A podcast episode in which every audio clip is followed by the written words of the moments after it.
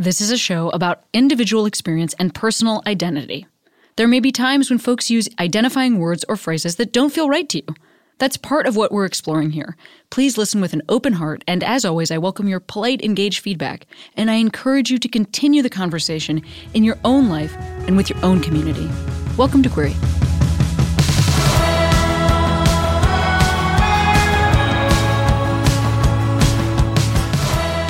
Hey Queeros, Cami here. Welcome back. And happy 2019. I just wanted to let you know that I will be in Tampa, Florida. What? I've never performed there. And Buffalo. I think I have performed in Buffalo. Uh, the weekends of the 18th and 25th of January. So if you live in those cities and you live in Tampa and it's just too dang hot and you need to get inside, or if you live in Buffalo and it's just too dang cold and you need to get inside, come see me do stand up comedy. I'd love to have you in the audience. Also, today's episode is an amazing chat. Like, seriously, this is one of my favorite episodes. Uh, wait for the reveal. Um, this is a really good one. Uh, this is with Fran Tirado, who's a podcaster, has a great podcast called Food, Food for Thought. Also, is a writer, um, works at Out Magazine. We have a really interesting conversation. I really like this person, and I think that you're going to love this episode. So, in joie.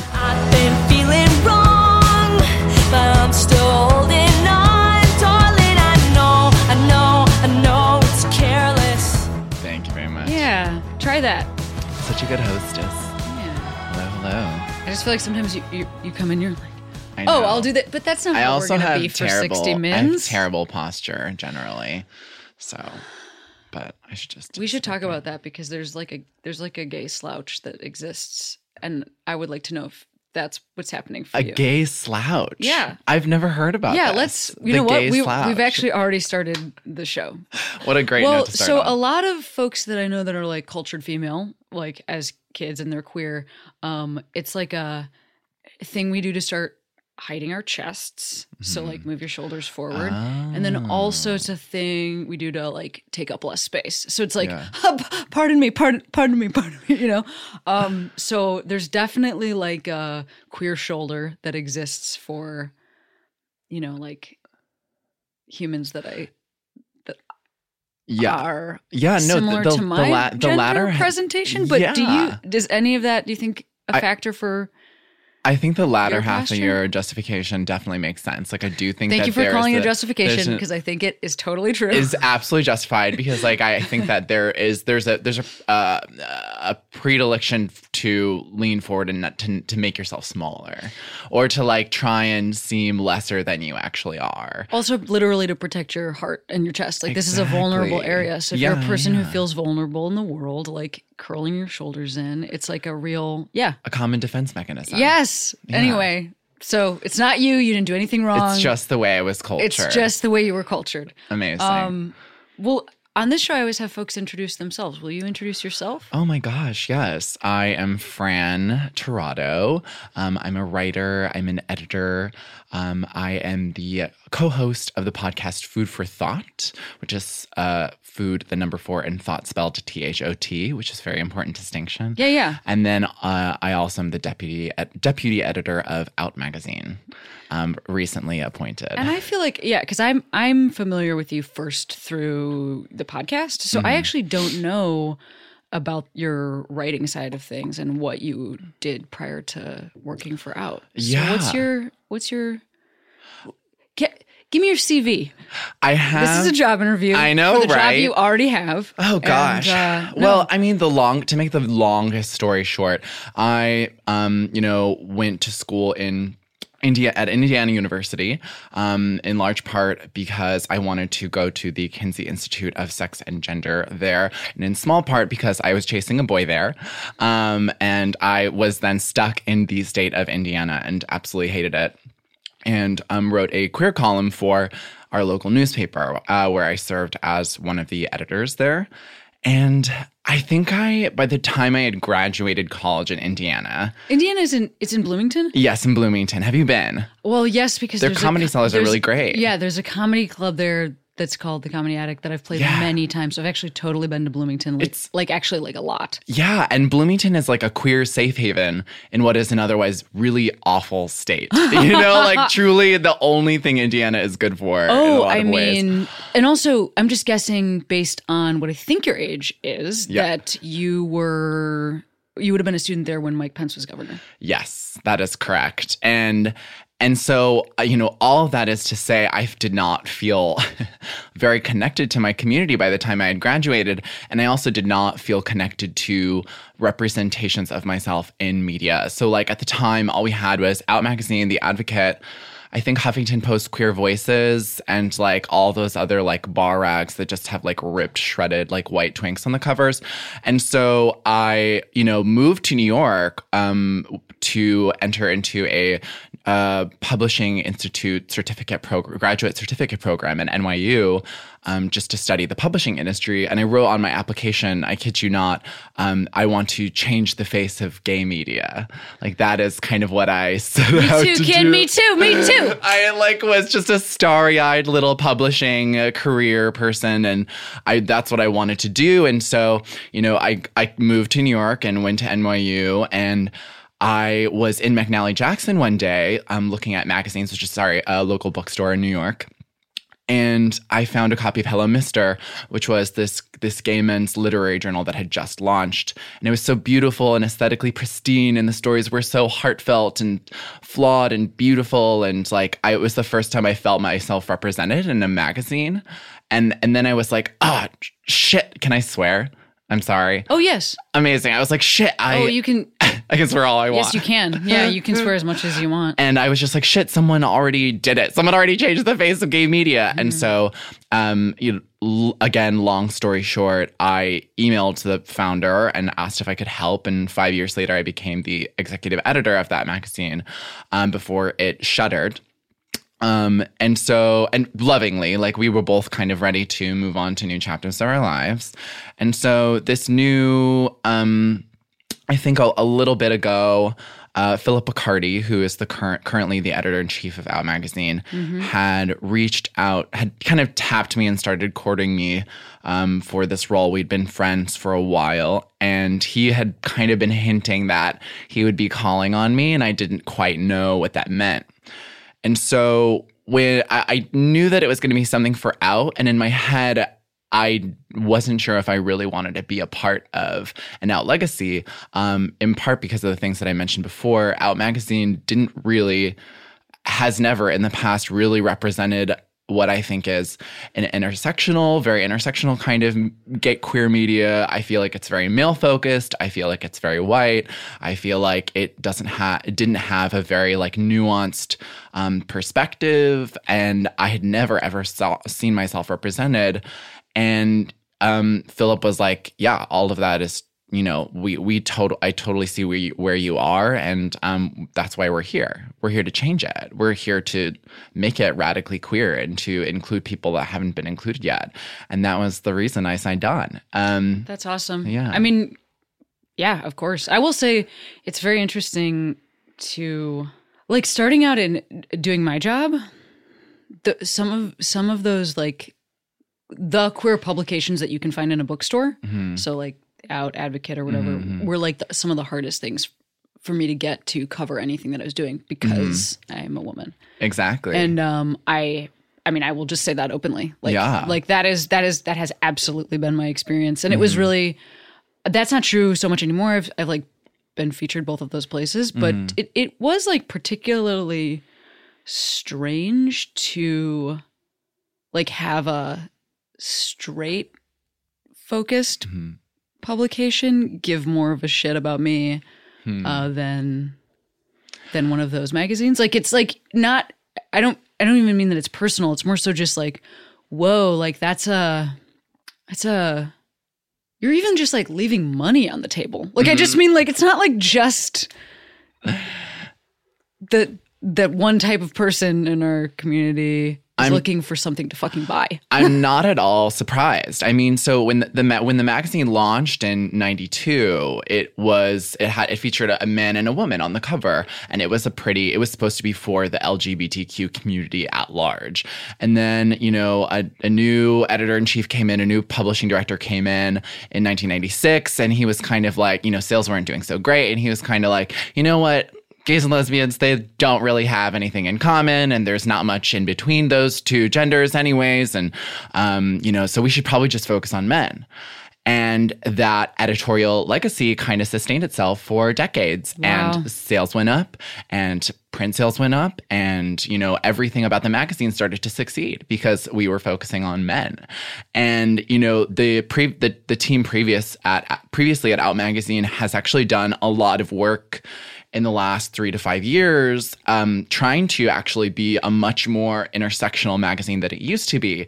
But I do think that Out Magazine holds what is um, that awful legacy, and that's what we're trying to shape. Yeah. you know. And also, I mean, it is interesting because you are right. Like the the um you know, completely monolithic uh cisgendered white gay man with a lot of money um, maybe doesn't have a lot in common with the completely monolithic white cisgendered like lesbian with a lot of money. Like those people maybe don't have a lot True. in common. But i think like for younger generations what's changing is that and maybe this always existed i just felt like it wasn't like exported to me so i just wasn't as aware of it but like um you know i feel like when i well because we both are from chicago which we'll talk about in a 2nd mm-hmm. but i felt like when i lived in chicago i felt this this this huge shift happening where it was like queerness and art mm-hmm. artiness and also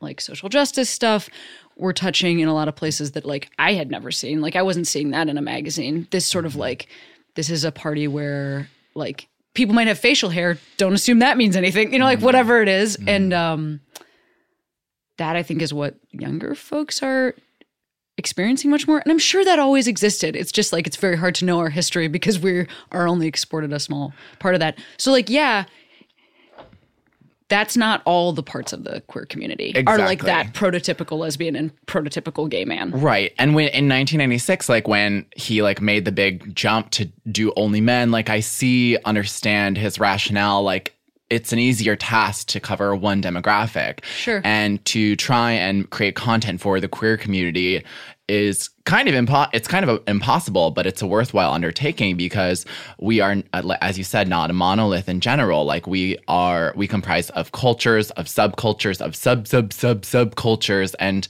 there are there are just so many different ways to be queer, and it's too easy to make sweeping gestures about what kind of content we want to create when there are a jillion niches we have to fill. So, you know, in the way that we are constructing out now, um, we it is as intersectional as possible, but it it's kind of more so thinking about the fact that as you said, the way the ways that activism and social justice are unifying our community right now in this very interesting pop cultural and cultural moment that we're in um, is kind of bringing everyone to read content across their differences. So white people are now reading about race for the first mm-hmm. time in my memory.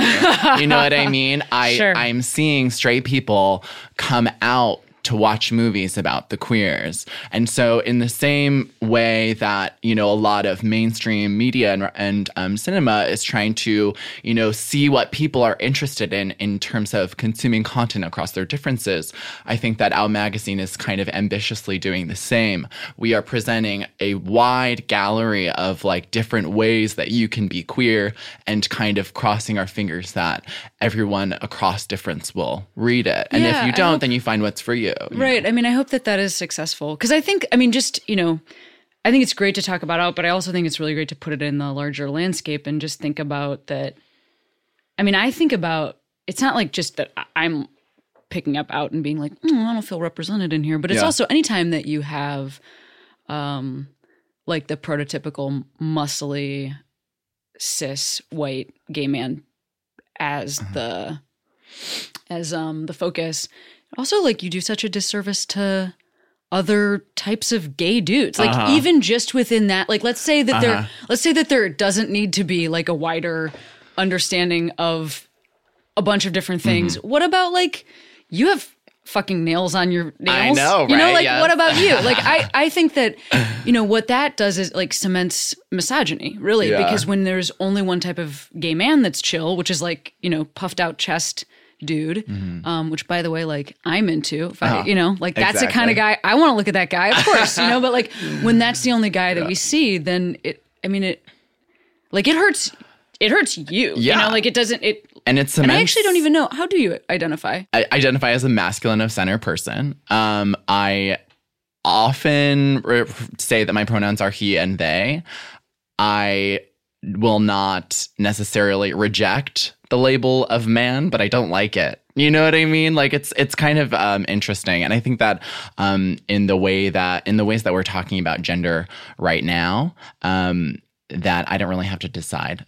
Yeah, exactly. that's true. You All I know is that don't. people just know that my pronouns are he and they, Right. and that's kind of it. And I'm Right. figuring out the rest. Absolutely. Um, thank you for asking. Yeah. But um, uh, what was the thing that you just mentioned? Oh no, just that was- like it leaves out a huge Oh, like yeah. even within it's like if you let's say you're not like this person that's like intersectional Yeah. trying to whatever blah blah blah it's like this supports misog- like misogyny misogyny hurts it hurts cisgender gay men like Exactly. like that's also a community that's hurt by that and it also cements Eurocentric beauty standards. Exactly. And so the way the ways that I mean, uh, this is I've never said this in, in public or to anyone. Well, then I- this is the bef- perfect I moment to say right? it. I'm- when I was um before I took the job, I did a lot of research about the history of this magazine. And I found a very interesting like social study of someone who took every single image of Out magazine um it, over the span of four years, Inside Out and a bunch of other queer publications, and surveyed like what kind of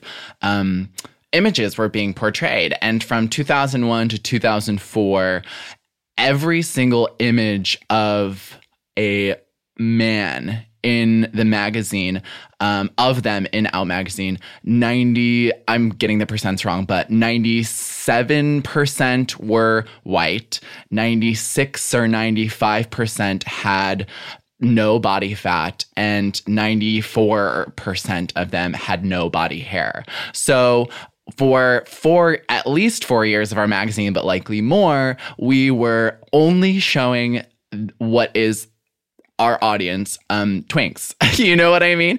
And not just showing them twinks but um out magazine is the most read queer publication in the united states. Um and that is a lot of space to hold. Imagine the impact or rather the damage that out magazine had previously had over you know the decades that it was perpetuating that image. That's Yeah. crazy. That's why i'm so excited to like take the reins of this new thing and to show people that there are just so many different ways to look that don't fit into a porn category you know and that i can have like my femi faggy nails and my dangly earring or i can have like a skinny body or a larger body or i can not look you know structurally hot um and still be interesting.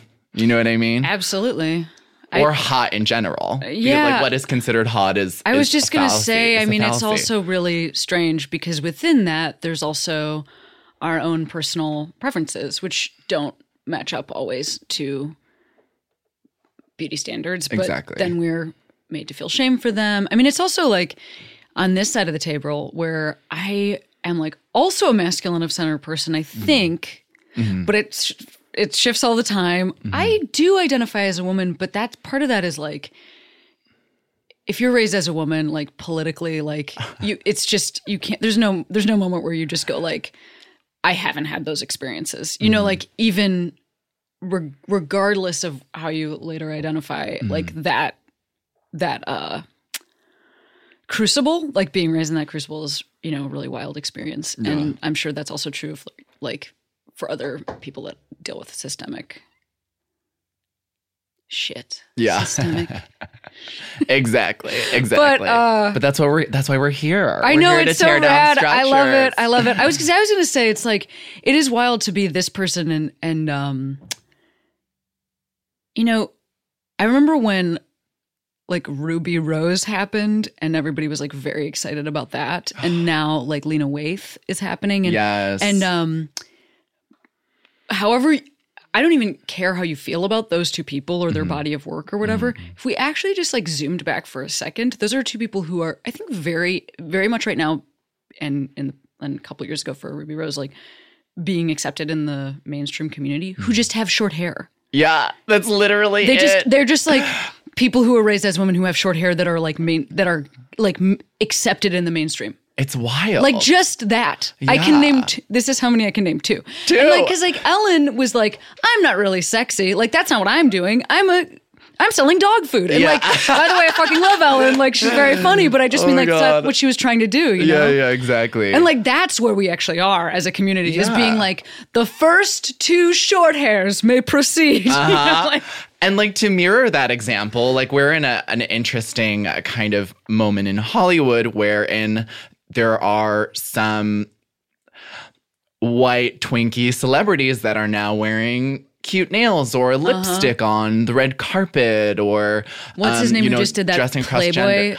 Um. Ezra Miller Yes. um, was, you know, our is our newest gender fluid icon and twink. Um, we we ran. Oh, an- is that person not even use like a his? um, so actually, Ezra. Like has- what's their name maybe? From what I understand, Ezra has not like clarified their pronouns. Yeah, word. Identifies as gender fluid, but um, I has never clarified pronouns. But regardless of well, you are the person that should answer this question. I know, right? I, you and I, between the two of us, yeah, we yeah. will be the ones that know whether or not. Yeah. regardless, um, you know, we have a writer at Out Magazine, or rather, not a writer, sorry, our director of entertainment, Tre'vell Anderson, wrote an amazing piece about how it's interesting that the only people who really are allowed to become quote unquote gender fluid icons are so often these Euros, uh, adhere to these Eurocentric beauty standards. So, like Ezra Miller's and Phil of the Future just had this crazy, weird beauty, like a gender bending shoot, and the Nico Tortorellas and the whatever. Like I'm naming names, but that is not to say that they're doing something wrong. Right. It's just that we are um, upholding these bodies in a way that is a little icky, um, especially given the fact that we have people like Jaden Smith or Keiynan Linesdale, Lonsdale, who Or like um, are also in the EJ same Johnson, Exactly. who I think is a really, I mean, just by heritage, like Mm-hmm. just by like my I. You know about me because Uh-huh. my parent was an unbelievably successful, Yes. like m- like macho athlete. yeah. I who love then that. also contracted HIV. Like just the Yeah. whole that that could be that person's story and Exactly. and that their parents are like so supportive and stuff. So anyway, anyway. but that is to say that those bodies are not being glorified Oh, in yeah. the same way. no, you're And right. so- I didn't. Yes, Exactly. Yes. And so when we when I see like, you know, an Ezra Miller type um be championed, I'm I I'm excited because acceptance of people dressing across their gender, whatever the fuck that means, um, it means that people like me will feel more comfortable doing it or people in high school or in middle school or even younger will feel comfortable doing it when they bear witness to these forms of representation.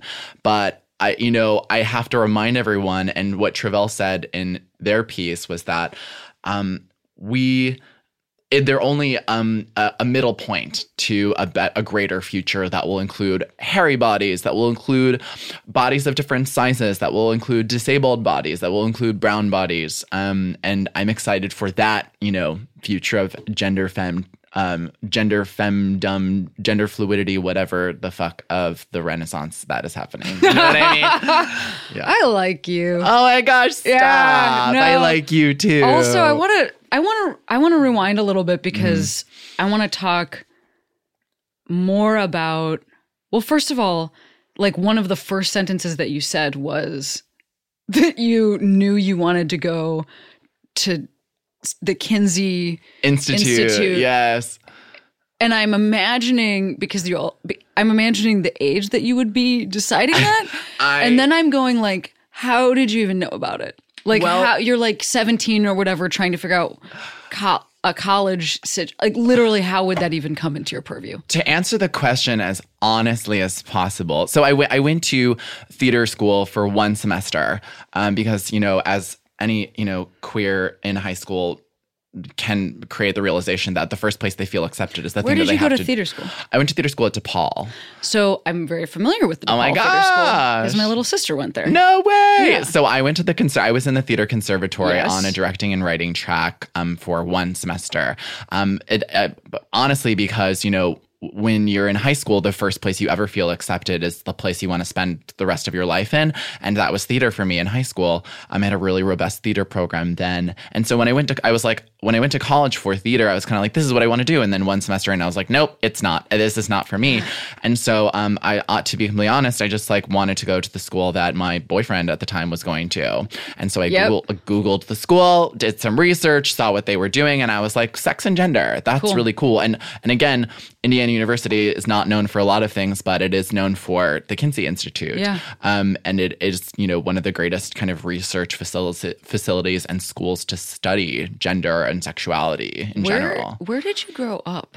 I grew up in Give me Chicago. a name of a suburb. Oh my god! So I was born on the South Side, Okay. um, and and was there until I was like five or six. Then we moved into Western Springs. Wait, wait, wait. are you from Western Springs? I'm gonna die. We are from the same. T- this is my mom right here. My mom is here, Hi, mom. and my mom lives Springs. there. no way! That's insane. we are from the same hometown. This is a town of like fourteen thousand people. This is crazy. Wait, this Wow. is truly where you. Where did you go to school? I went to school, so Highlands and then Lyons Township. I Did you? to drive at LT. I didn't go there because I was I went to Catholic school, Oh but I went to um I went to Benet. But like You I went to Benet, I know, of course. terrible. You went to Benet. Yes, Benet but- had big lesbian energy. as Oh well. my Like, gosh. fully. You know I'm right. You know I'm right. You guys well, had was like, uniforms. yeah, you uniforms, the- three sport athlete. You You, know did it. this. I'm pointing to your My mom. mom. Your mom turned you into a from- lesbian. I can't believe you're from Western Springs. also, like LT is where I learned to drive. It's where I learned to swim. Like I went to like the I swim love swim program class there. at LT. It was so yes, good. What? I did that too. I wonder if we What? were in the same swim class. is so- Mind's blown. I and I grew up like walking distance. Like I could like if that's where I went to high school, I could have I could have walked there. Oh my gosh, that's crazy. Um, duh. Kirschbaum's was the shit when it was open. Uh, I think you know it had a, it, its winter break. Yeah, it does have a. It this has is like a, s- month this or is a long cookie winter store break. in yeah. our hometown. An incredible cookie store. It's a really good cookie They have store. great smiley face cookies. Great smiley I can't believe this is where you're from. donuts. This is the weirdest This thing. is bonkers. Wow. This is why I feel so connected to Yes. you. Yes. Wait, what sign are you again? We, we've oh, I'm a Libra. You're a Libra? Are- All my friends are Libra. All my best friends are Libras. This I'm a is- Taurus. I can't believe that this is true. wow. I have to hold my face. Okay. Wow, our charts are probably what? Okay, we'll do some analysis after. Hop on a little bit Yeah. of co-star. I love a co-star moment. The- Amazing.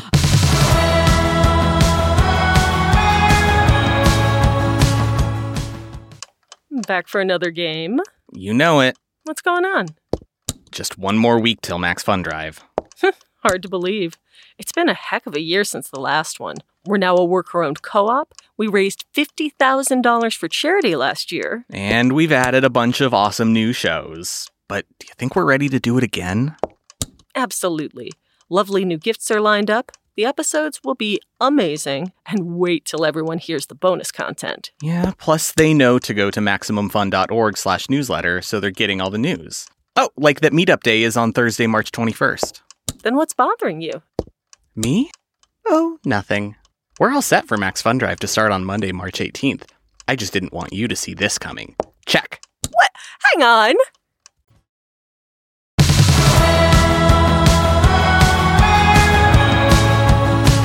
Um. Wow. Okay. So, because a lot of times, then what I do is I like ask a bunch of questions about where this person grew up to like, But you sort of, already like, know. context. Yeah.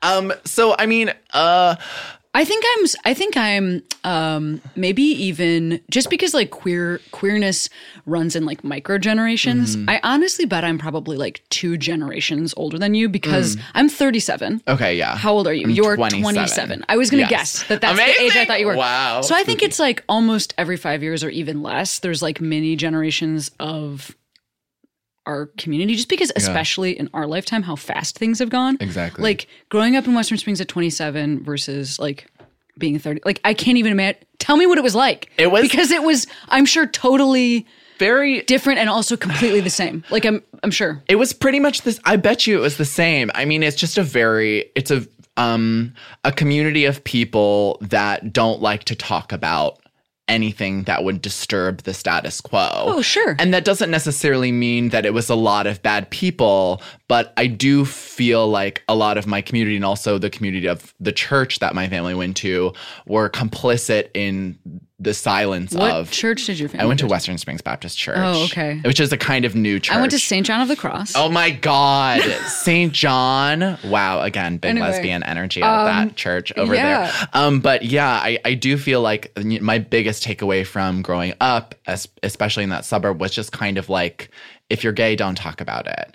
And even you know, going to a Baptist church, um, homosexuality was probably mentioned like twice ever in the entirety of my childhood experience um, there. All I knew is that it was bad um, for a series of reasons that my parents had alluded to. Um, and Yeah. so, you know, it was an interesting place to grow up in, in that I feel like a lot of my sexuality was just like put on hold because it's so sterile and proper and censored. Um, but um, my parents are also very Christian, so I kind of grew up in like a cultural vacuum. I wasn't allowed to consume a lot of the same things that all my friends were consuming. Uh, I thought Christian music was kind of the only music until like my, you know, later until I was like 15 or 16. Um, and then I discovered um, you know, Beyonce and also Michelle Branch and Gwen Stefani at like the same at the same time. Um, the Holy Trinity, really, um, of of people to Michelle Branch is kind of the um the wild card in there. But She I'm really but I'm is. not I don't disagree, Well, but it's she taught me to rebel. Honestly, Yeah. she was so angry all the time, but she made it look so sexy. Um, so anyway, I'm a big Michelle Branch stan. I could talk about th- that for another 45 minutes, but um, well, let's restart the podcast and we'll just sounds we'll great. Just start This there. Michelle Branch episode, a special episode. Special episode. well, you know what I think might actually be the difference because I, I think what you've described was pretty similar to my experience, and I wonder if that the big difference is like that ten years um, between you and I. Um, like I wasn't even, I wasn't even culturally aware of queerness, homosexuality, lesbian, like at all Yeah. because. Um, of the vacuum. Ellen hadn't Ellen hadn't come out yet. Oh, like yeah. shit wasn't on TV. Like there weren't like like there was like one like Ricky Vasquez was on my so-called life when I was like a child like Wilson Cruz that hi, hi Wilson shout out to Wilson Mm-hmm. uh still a great actor was like was like appearing on my TV for the first time so it was something that um like the first when I would have been growing up and living in Western Springs, there was a thing happening where like for TV ratings, they were having like a lot of like lesbian kisses on TV. That was something that was happening. Like it was like on Ally McBeal, or it Mm. Oh was like God, the movie yes. Cruel Sex in the City. Mm-hmm. happened exactly. Sex and the so like that stuff was all happening, and that was kind of like it in terms of just like ways it could have been confronting us from the outside. Because like you're right, it wasn't certainly wasn't being talked about like in the community, but Mm-hmm. it also wasn't like if you tun- turned on your TV, you had to flip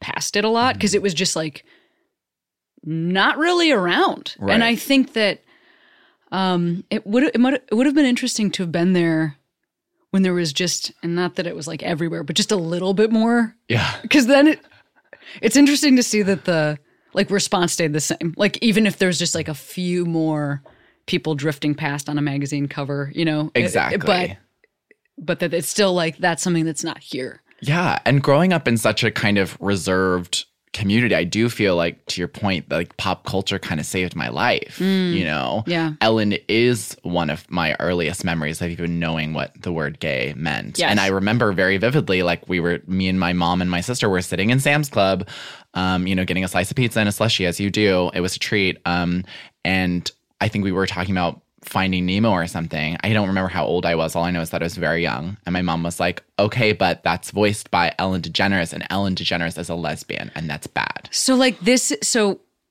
that is, you know, like I grew up and Rosie was on television, mm-hmm. but not out. Like what a mm. weird it's it was also a very confusing experience because it's not like these people weren't like signaling what was going on. Like Yeah. Rosie would be on TV and she was like really into Tom Cruise for some reason. That was like a big part of her talk show. Oh yeah. Um, but she also was like winking at the camera. She had Ellen on, and the two of them like winked back and forth at each other for like I've you know, never seen that. I oh my god, you have to look this oh up. Oh my gosh, I cannot wait to watch but that when I get home. but it was also very. So anyway, my point is, it's like it's like if I saw you or Mm. if I saw me, and it's like jean jacket, like short hair, or Yeah. like nails, earring, Earring, but yeah. then you're just like. Mm-hmm. Mum's the word. Yeah, Yes, exactly. And so that's also a very mm-hmm. strange mm-hmm, experience because it's not like people weren't on TV. They were, but they were just like, nope, that's not what I like. Love Tom Cruise. Like that's who I'm into. You know, like imagine if my stand up was like just about how much I love Tom Cruise. Confusing, right? I mean, honestly, I would watch. would click. Absolutely. Sounds great. Sounds like we got your next tour lined up. if you're a little kid trying to understand, like, what do I think I am? And then Yeah. other people are like, what I am with this hair and this kind of bearing is a Tom Cruise lover. Me, my earliest probably bearing of like what I thought I was meant to be was likely Will and Grace.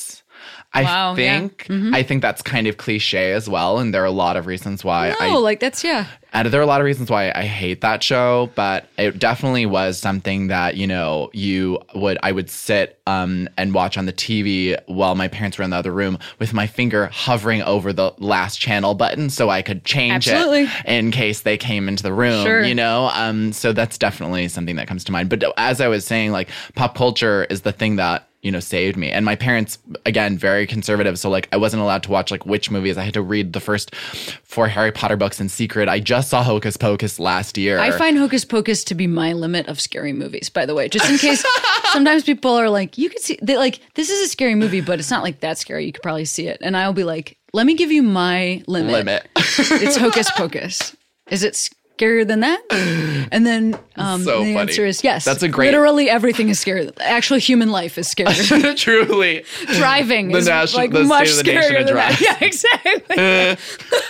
yeah that sounds about right like hot topic is scary. Anyway, um, I wasn't allowed to go into Hot Topic. Fun Yeah, fact. My mother detected an evil spirit in there, Oh and she my was like, "We gotta get out." Uh-huh. And I was like, "Okay, fair." but not wrong. Not wrong. Truly. yeah. Okay, I mean, this is. Wait, I feel like you were just saying something that I wanted to ask another question about. It was Pop prior culture. to Hocus Pocus. Hocus Pocus. It was something else that you said, and I don't remember what it was. Oh my god. Pop culture. Friend. We talked about um, Kinsey Institute. We did a we did a lot. Well, okay, I have about- I have something I can refocus on. Mm-hmm, Then you get to New York. Yes. This seems like all right. I'm just. I understand that there's like the semester at DePaul, but I also know DePaul's a Catholic school. Mm-hmm. Yeah, yeah. So like, even if you're in the theater program there, there's like some, Yeah. Mm-hmm. you know, whatever. Um, then you're going to Indiana University again, most progressive thing around, Mm-hmm. but still like, Not a great. Like, yeah, uh, still insular. Still. still like we're. I could go through like the yeah. whole Grindr roll in like five minutes. Yeah, sure. You know. Then New York City. Uh-huh. What like? my mind was blown. I, you know, I moved to New York City kind of thinking that I would do the graduate certificate program and then move away to a place with mountains and, you know, do and like figure out. Mm, uh-huh. Angeles. Yeah. And like, I was like, the publishing world exists every, anywhere else. Like, I can just work anywhere. It was just not true. The, you know, because New York is kind of the center of the universe. No offense. Um, Ooh, ah, shots fired. Um, no, I'm just kidding. I'm just you kidding. will feel differently when you're 30. I'm not. You're like I'm being It is the center of the universe, but also that's very tiring. Um, I could use like a sli- slightly outside the perimeter of the center of the universe. Yeah, and exactly. And so, but I knew, I kind of thought after being in Chicago for so long that the a city wasn't really for me. And I had been in New York for maybe a month, and I went to what was my very first New York Pride. Um, and I remember going to the rally alone because Ga- Lady Gaga was rumored to be there. And at the time, I didn't even care that much about Lady Gaga and still don't. I think she's amazing, but I'm not like a Gaga stan. But I went because I was like, I've ne- I'd never seen a celebrity before. And so I remember showing up to that rally and feeling the energy of that space right after um, the the Supreme Court had um, turned had basically um, oh wait what was the what was the Doma. yeah, turn down Doma. Thank you. Um, and because of um, Edie Windsor. Yes. Uh, and I remember I had n- not only ne- ever seen that many queer people in my entire life, um, but I had never felt that held by a Oh, group man, of people so that I didn't even know, and I was addicted to that Yeah. feeling. And I, I'm constantly trying to replicate it um, by surrounding myself with uh, incredible queers at all times, and that place is New York. So yeah, um, I do think that I I believe very fiercely in exclusively queer spaces, um, spaces that really only are for queer and trans people. Um, sometimes, uh, and I do, and you know, I if I think right now off the top of my head if i were to line up every single friend i have in new york city like um the only straight ones that i have are trans uh and aside um, maybe like two or three like straight cisgendered people um, and the rest are queer and i, I like surrounding myself uh, with a community um, because i feel safe and i feel like i can exchange information and i feel i can get things that i need faster um, with a element i think the word chosen family is kind of overused sometimes and i'm even the one who like overuses it to be honest. But um, i do think that the, the we can have chosen family with so many different kinds of people when we're constantly surrounding each other you know? Um, and it so so often i think we don't open up to the possibility of having family outside of biology because the word family holds too much meaning. And we're like well they're not that special to be family but like family really is all around you in ways that you know you don't really recognize. And i think when i first moved to new york i implicitly knew that like my family was here. You know what i mean? I well, you know what? I really do. This is very interesting that you bring this up because um I just I, I wonder how the order of this will come out because we don't always release them in the order that we recorded them. But the most recent episode of this podcast um, was with Dan Savage, who's like uh like a person who grew up in a very different time than I did, but um, who was really important to me as I was coming out. It was like I read his column. That was the first gay person I like, you know, knew, and then I got to like know him a little bit. Not like we, but like through his podcast, or he came to some shows sometimes, or we've talked on the phone, it, and it just like made me feel amazing because I could thank him and be like, like this is rad. And I've also had people do that for me, be like, thank you. That you know, and that's it's amazing that like chain of of passing things along. So I I use the word family all the time. Like I that's really how I feel. Um and I brought I mentioned that with him and he was just like I that's not how I feel about the gay community. I do not feel that like queer people are my family. Like I feel like I have you know most of my friends are queer, but that's not the feeling that I have. And we had like a back and forth about it. So I wonder if people have already listened to this or they're- if they're about to listen to this. But we had a back and forth about it. But you and I actually can I ask because of your Yeah. last name? What it what oh oh please um what my mom's side of family is mexican uh, and spanish uh, my dad's side family is mexican and puerto rican so I'm I'm Italian. yes And I wonder if also there isn't like some, I don't know, because like I was raised to think in like Italian culture, Italian American culture, like kind of the biggest um, compliment you could give somebody is like that they're family. Like Uh-huh. Truly. it's it truly is like a,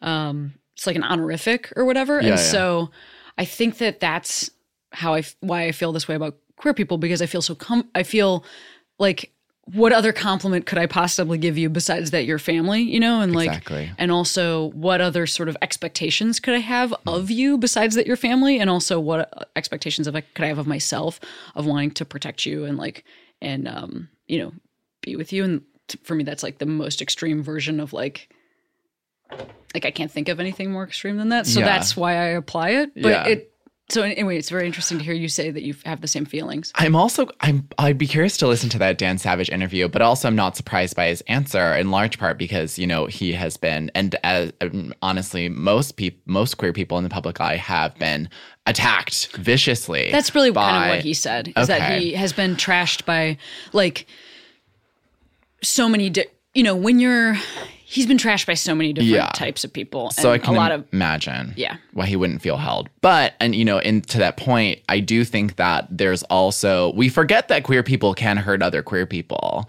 you know, and that and that's and your family can hurt you. Um, but that doesn't, you know, mean that they're any less special. You know I mean? Or that they're any less family. right i mean also i would say you know when i think about some of like when i think about the ways that queer folks have hurt me it's not the people who've hurt me the most. Like I actually think like the scariest experiences I've had have usually been with like, to be very honest, like straight cis dudes. Mm-hmm. But I also think when queer folks let you down, it sucks so much because because we know or, or if we allowed ourselves to know, we mm-hmm. could understand where each other are coming from. Exactly. Like even if you've had the most like you've had a great experience and your your parents were chill with it and you didn't have faith that you were coming up against and you are the beauty ideal. Like if all those things are true, you've still been called a name like one time. Yeah. Like there's just there's not a, there's not a person that hasn't mm-hmm. had that experience. So you can always magnify your experience for someone else in And- our community. Aside from being explicitly called a name or experiencing a bigot in person, you know, we are implicitly reminded by society over and over and over again every day that we are less extraordinary than we actually are. You know what I mean? And I do, and my, my to me, one of my favorite things about being queer is that we are by default extraordinary. You know what I mean? Like extraordinary. yeah, we I feel stand that. we stand outside Yeah. the norm and we have kind of what I believe to be a superhuman ability that not everyone is gifted with. Yeah. That sets us aside from the rest of, you know, society like an X-Men. And I think that there are and a part of what a lot of my body of work is surrounded around, whether it's the book that I'm writing, or whether it's the magazine that I'm curating, or whether it's the podcast that I host, is helping queer people who don't live in cities and don't have this surrounding of family and this, these exclusively queer spaces to recognize that they wield an extraordinariness in their queerness that they are not using enough to their agency and that by being so extraordinary um, by leaning into that extraordinariness they can be more confident be an, a more incredible person can be their absolute best self by being queerer and more fierce about it. You know what I mean? Like that is, and I think that a lot of the messages, you know, the podcast gets a lot of messages, and I personally get a lot of messages every day and each week, and a lot of emails and a lot of things, and like kind of the resounding things that I always hear back are one, thank you for helping me find my community online and in the audience of the, the people that I talk to. Right. And then also thank you for, or rather like your, the things that you do have are encouraging me to be more queer, Mm-hmm. which is such a, you know, it sounds like a vacuous thing to say. Like, what does that even mean, more queer? But like, you kind of know what I mean. Oh, I you know what I mean? of course. Yeah, of course. I mean, I look at the way, well, something that I hear a lot when I traveled, especially to like um, smaller markets. Um, people always tell me how long they drove to get there to the show. Like, there's always like a I like six hour like whatever you know because they're coming in from whatever a more rural, rural area. And then the other thing I always hear is like I haven't seen this many like visibly queer folks because I think if you maybe are in a place where you have uh, less in terms of numbers, like whatever, you're perhaps chilling out your presentation a little bit, but like Yeah. not tonight. Like you don't have to tonight, you know? So there's a lot of people, um, you know, with like motorcycle jackets or with, you know, what, like literally whatever is their Whatever the version of that is, is, yeah. you know? And it's, um, it is really cool to see it because I hear that a lot and I, and I, and I also like see it with my eyes. You know, it's not like I walk out and go like, I don't, I don't, I don't recognize that. I'm like, this is rad. Yeah, this is people being like, oh, I put on my Cameron Esposito outfit or whatever, and like that's a to me because I believe everything you're saying. It's like Yeah. such a big compliment. Like, oh yeah, yeah, like you know, you planned it out. You wore a tie or whatever. Like is the thing that they felt like they couldn't always do. people have started D- to DM me pictures of their nails because so I cool. I don't I, I wear the same nail color and I try to keep a regular manicure because it one I, I love the the soothing therapeutic quality of of being um, having your hands touched for you know an, half an hour, um, but also because it helps me not bite my nails um, and and bite my my cuticles. But like getting people to send me screenshots of their red fingernails has been like so much more. It's something that I never would have expected, but means so much to me in in crazy ways. And it's to, exactly to what you said.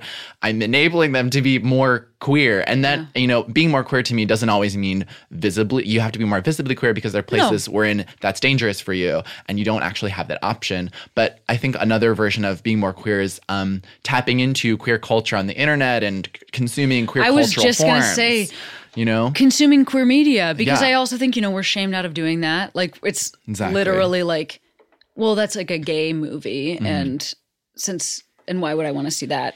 I'm a straight person. Wh- whoever this like mythical straight centaur is that's like gliding across the sky telling us all how to behave and you know so yeah absolutely. Whatever the form is that that that takes Mm-hmm. uh like feeling cool about it. Yeah feeling good about it. Exactly. Well, also, I want to ask you because I don't even know if everybody would know, everybody that listens to this, to this show would know like what you're talking about when you say exclusively queer yeah spaces. Like, what does that mean? Describe that to me. What is that like? I I believe very fiercely in um I've been using the word fierce a lot, but and I don't even love that word, but whatever. Um I But you have been saying fiercely, so you've been using like the adjective. true, ad- true, true. The adverb. Adverb. Oh my god, Adverb. I'm fine. Um, What- English language, so hard. Um, I'm trying to strangle myself with the headphone cord. I believe in the ways that exclusively queer spaces, meaning spaces that um, only are only inhabited by queer and trans people and no one outside of that. so, like, what does that look like? Um, what's what's a place that you could name or describe? the first one that I ever experienced was actually at, in Indiana. The editor, my the editors of my um, newspaper that I was an, also an editor at, invited, texted me. I don't even know how they got my number. I didn't even. I wasn't even friends with them. Um, and they said, "Gay wine night is on Fridays at 9 p.m. Um, bring a bottle of wine." And I was underage at the time, uh, so I brought a box of Triscuits. uh, and I, could- choice. I know, right? I didn't have a fake. ID. Um, and I showed up at, to this person's home, and inside was um, just a bunch of gay men, kind of like laughing, and and they were surrounded by like dates wrapped in bacon, and there was a giant bottle of Carlo Rossi on the table, and like they were just like drinking and laughing and talking about Hillary Clinton and like BDSM and like all these things that I just had no frame of reference for. I had I was still I was only out of the closet for like a year. And their kind of mo was no like no straights allowed. Like it was a funny thing to say but it was really that was the policy. Um and i did not miss a single gay wine night for the duration of my college career. I felt so safe inside that room um but also learned and and have a lot and owe a lot to the formative ways that those conversations we had every night um, taught me about my community or the things that I liked or didn't like or um, was ashamed of and didn't know it. You know what I mean? and so even though that's a very you know gay cis version of what uh, an exclusively queer space can look like, I seek to replicate a version of that everywhere I go. So me and one of my creative partners, um, Justin, uh, we he, we have a monthly dinner called Communion, uh, where we invite 25 ish queer people to come and we make them dinner. And um, each dinner has a theme, and we have like one little table topic that goes around, and the rest is just, um, you know, talking, queers talking ah, I love that. and it, it's very low key. Like we're, our, I'm a, we explicitly don't want it to make money. There's no hashtag. You don't need to post about it on social. Like we have a lot of like media people that come into it, and like we take their last names off of the cards. Like this isn't a networking event. This isn't sponsored. You know what I mean? We want queer people to just get to know each other and know across their differences. And and to me, honestly, uh, a lot of the reason that I created that space with Justin was because I had felt my gay community homogenizing itself, and that includes me. I just saw that like all my friends were men, and I was like, "What is that? Like, why? Like, why am I even? How, how did I become so comfortable um, in this friend group that um, isn't really much of a community if we all look the same?" Um, and that's why I started trying to create and you know as I started to have more and more friends across that weren't you know men um, I was like wait this is a thing that all gay men experience. As we we homogenize ourselves because we feel safe in inside that. Um, but I do think that we have to have queer friends and trans friends and we have to have non-binary friends and we have to have people in our lives that aren't the way we look in order to move the queer community forward as much as we sometimes hate each other across our differences you know Sure. inside the queer community um yeah i mean like i you know I will not express my opinions on the TV show Queer Eye, but when Tan um, in that episode was like, I've never met a trans person before, um, I was kind of like, Oh, I'm not caught up. I actually so there was an episode where Tan that was, like, "Oh, I've never met a trans person before because they made over a trans person, a trans man." Um, and I was like, "What?" and was like throwing shade and like thought that was so stupid. And then I was like, "Wait, that really is extremely common." yes, for a lot of gay men or a lot of lesbians or a lot of you know whatever you want to say like uh, I I think that that's just something that uh, we think about a lot and I you know I don't want to create any sort of conversation that might suggest that you should like you know tokenize your friends and make sure that you're checking every single box Oh no, but I hear what you're saying. you know people that- just you know don't ever think about how it's you know you need to have friends that don't look like you Well, another thing that is true on that particular point, and this is just like these are going to be broad strokes. So here for it yeah, so so I'll allow that I know that. love broad strokes Um, for a certain segment of like what used to be the lesbian community. Um, so we've like kind of forked, and there's like uh, whatever's going on with the lesbian community that's like really tight about borders, like who gets to come in and who gets to be considered a woman, and all of this like nonsense that is in itself like internalized misogyny and a bunch of other horror shows. Uh-huh. Um, the other side of that is like there are a lot of folks who used to identify as like used to i mean generations ago maybe as um stone butch or you know I'm, i know i'm describing to you something that you're already aware of yeah, but yeah. we're just talking about it. Here for it. Um, who used to identify as like Stone Butch or or um, like a dyke or whatever, who now are identifying as non-binary or who are transitioning or who are do do not identify as non-binary, are not transitioning but are having top surgery, and they're in that part of the lesbian community that still has like lesbian in it, but is now also like um more inclusive of like bi folks and more inclusive of folks on the across the gender spectrum. I don't know that um gay men get to have that same access because a lot of folks like just in terms of where we are up until this point a lot of folks who are trans women came from being straight identified Mhm, and so there's like a difference in terms of like I actually feel a little bit lucky if you live in like a city like Los Angeles or a city like Chicago or a city like New York.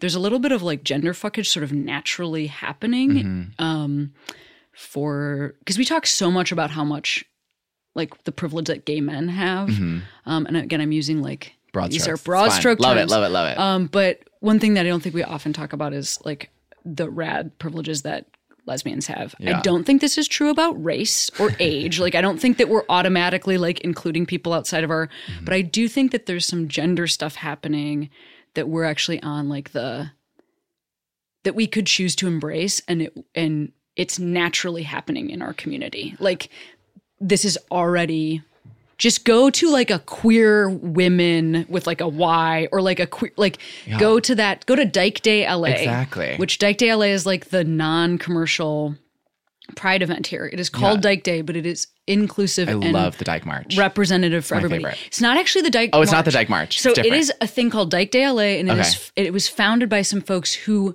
at the time identified as lesbians, and some of them now identify as trans. Ah. And so that founding community, the fact that that naturally spans, like uh-huh. automatically spans this group, like that nugget has built out from there, and it is the most interesting like group of people that I've that I've ever seen in terms of diversity. And it's just because we have this thing built in. So I want to just say to to like lesbians that are freaking out out there because like they're we do have such a problem of of um like we can be so shitty to trans women and so dumb and exclusive, but we also have this other part of ourselves naturally going on. So like I know that exists. Go find that. If you're a listener to this show, Yeah. I swear it's out there and and go find that. It's very cool. It's already happening. and you know you bring up a really interesting point in terms of like the gender renaissance that is happening right now, and especially in like the gender fuckery and what I feel like gay men are more privy to doing nowadays than we ever were before. As I'm seeing more Yes. gay men sport like you know manicures and earrings or whatever.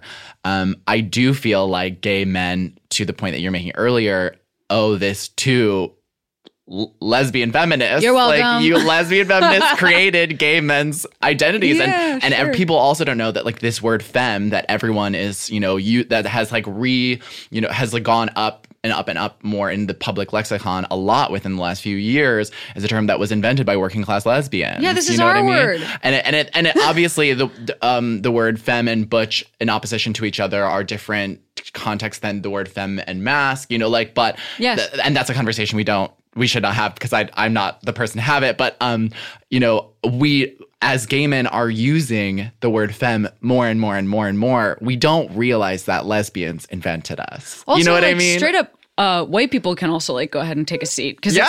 it's like we weren't doing that shit. Like I just mean like that's not from that's not from like like that's my like that's like lesbian heritage and so, and some of it is like working class white lesbians, but a lot of it is also the black community. Exactly. And um, so anyway, my whole my whole point is uh that this is one way in which we could choose to like embrace how rad it is that so many that like and all of the things I just said will not will no longer be true in like six months or like two years. Like that's the other thing because we are shifting constantly so regenerating fast, and we're growing so much, which is exciting. But it's true right now that Yeah. like like those folks who identify as lesbians, we could be on the front lines. Hmm. Yeah. Like we could do this thing. Okay.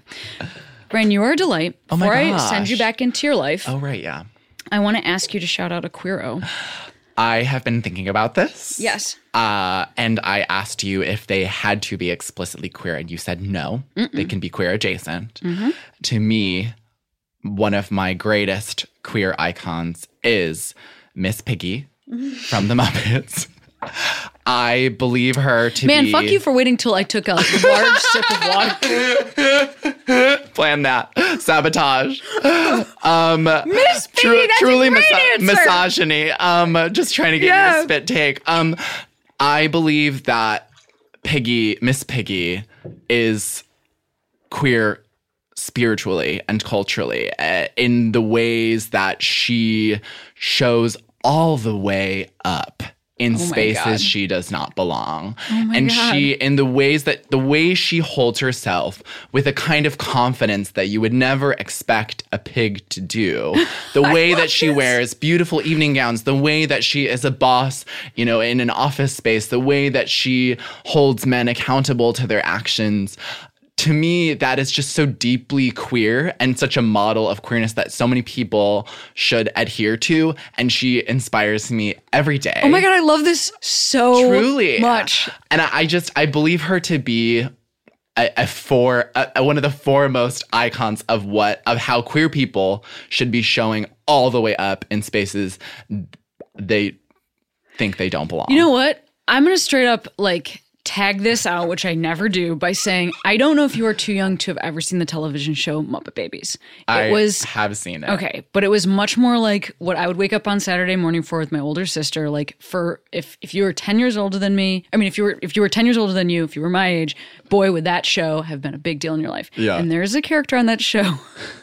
she like basically doesn't appear in the rest of the Muppet universe. She is in it sometimes, but it's Scooter and Skeeter. There's these twins. Yeah, yeah, yeah. I remember. Okay. Anyway, Skeeter, straight up, what's up? Like th- that is absolutely a formative lesbian in my life. Yes, Skeeter. Oh my god. Yeah. We should d- go back and dissect all which Muppets were queer someday. I All think the I'll- way I'll have to do a list on yeah. out.com or She- something. yes, I will contribute to this. We can write it together. Yeah, um. Anyway, you're. I, I'm so glad. I'm so glad to get to know you. Oh my gosh, Yeah. please. This is absolutely a joy. And friends uh, that listen to this podcast, they might love your podcast. I think they probably will. So check out Food for Thought.